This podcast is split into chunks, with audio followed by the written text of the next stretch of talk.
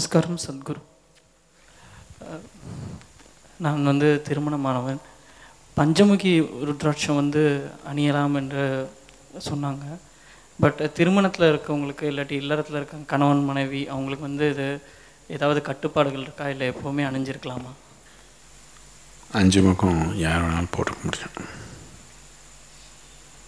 பஞ்சமுகி யார் வேணாலும் போட்டுக்க முடியும்.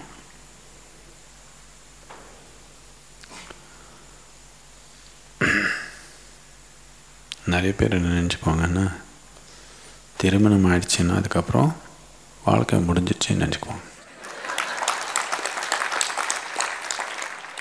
கல்யாணம் ஆயிடுச்சுன்னா அதுக்கப்புறம் அவர் உடல் பற்றியோ மனத்தை பற்றியோ உள்ளத்தை பற்றியோ ஒன்றும் கவனிக்க தேவையில்லைன்னு நினச்சிக்கிறாங்க அவர். அதனால நிறைய பேர் இப்படி பிரமிடு மாதிரி ஆயிடுவாங்க.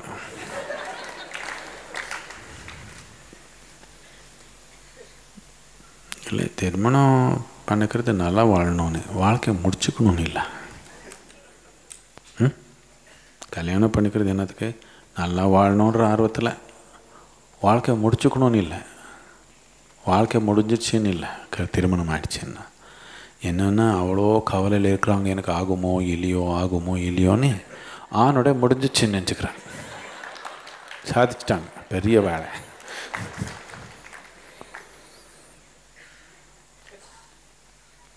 அது உங்கள் அப்பா மனநிலை. என்னம்மா?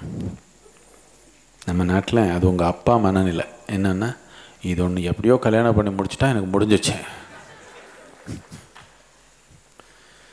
நீங்கள் அதே மனநிலை வச்சிங்கன்னா முடிஞ்சிச்சேன்னு முடிஞ்சிச்சு அவருக்கு ரெண்டு பேர் உயிர் முடிஞ்சிச்சு வாழ்க்கை முடிச்சுக்கணுன்னா தனியாக முடிச்சுக்கலாம்.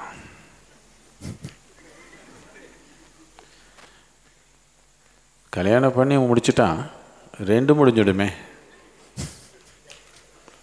உங்கள் வாழ்க்கை முடிச்சுக்கணுன்னா நீங்கள் தனியாகவே முடிச்சுக்கணும் தானே? என்ன?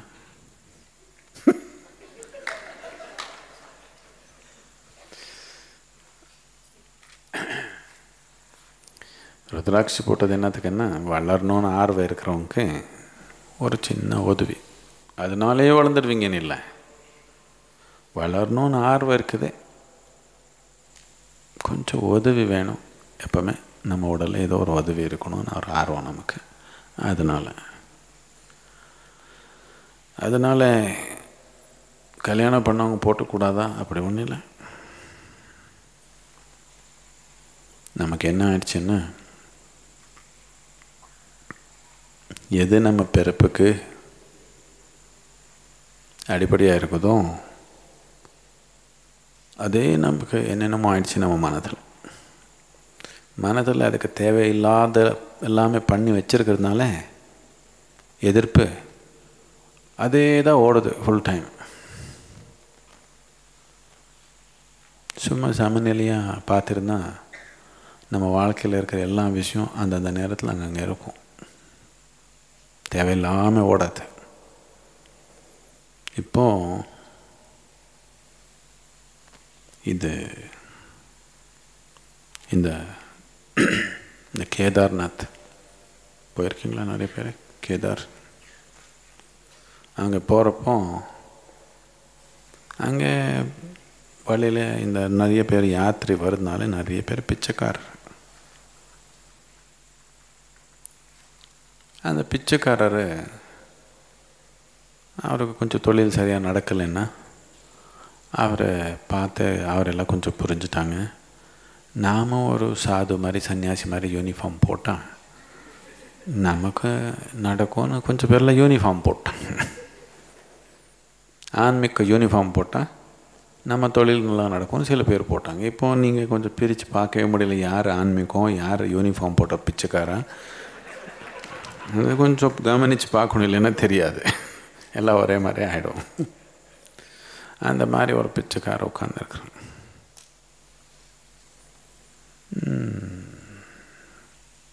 அந்த மாதிரி பிச்சைக்கார உட்காந்துருக்கிறப்போ அவனுக்கு எப்பவுமே சாப்பாடு சாப்பாடு சாப்பாடு கவனம். அவனுக்கு போய் நீங்கள் ரெண்டு ரெண்டு எவ்வளோப்பானா நாலு சப்பாத்தின்னு சொல்லுவான். என்னத்துக்குன்னு அதே ஓடுதான் மனத்தில் அப்படி பண்ணிக்க வேண்டாம் வாழ்க்கை.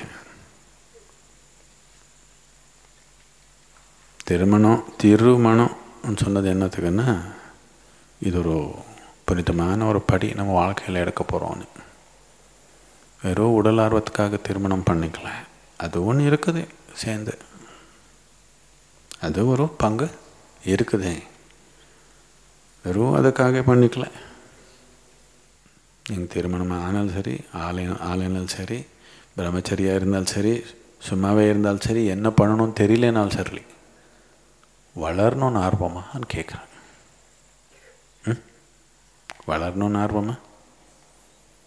அதே ரொம்ப புனிதமான ஒரு எண்ணம். நான் வளரணும் நான் இருக்கிற நிலை பத்தாது நான் இன்னும் கொஞ்சம் வளரணும்ன்ற ஆர்வம் இருந்தால் இது புனிதமானது தானே?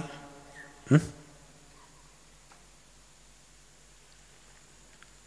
இந்த மாதிரி ஒரு புனிதமான எண்ணம் உணர்வு உங்களுக்குள்ளே இருந்தால் நீங்கள் ருத்ராட்சி போட்டுக்க முடியும். நான் வளரக்கூடாது யார் வளரக்கூடாது? திருமணம் ஆனவங்க உங்கள் மனைவி வளரக்கூடாது. என்னதுக்குன்னு எனக்கு மேலே ஆயிட்டாளன்னு அவளை. இந்த மாதிரி பாதிப்பு இருந்தால் நீங்கள் போட்டக்கூடாது. அவ்வளோ வளரணும் நானும் வளரணும் என்ற ஆர்வம் இருந்தால் போட்டுக்கலாம். வளரட்டுமா? உங்கள் ம மனைவி? இப்படின்னு சொல்லலை நான்.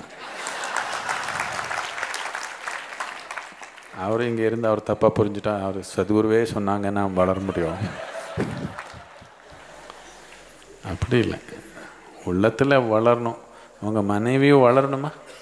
ம்? ம்? உங்களுக்கு மேலே வளர்ந்துட்டா பரவாயில்லையா? நல்லா வளர்ந்த ஒரு மணி மனைவி இருந்தால் எவ்வளோ பிரமாதமாக இருக்கும் வீட்டில்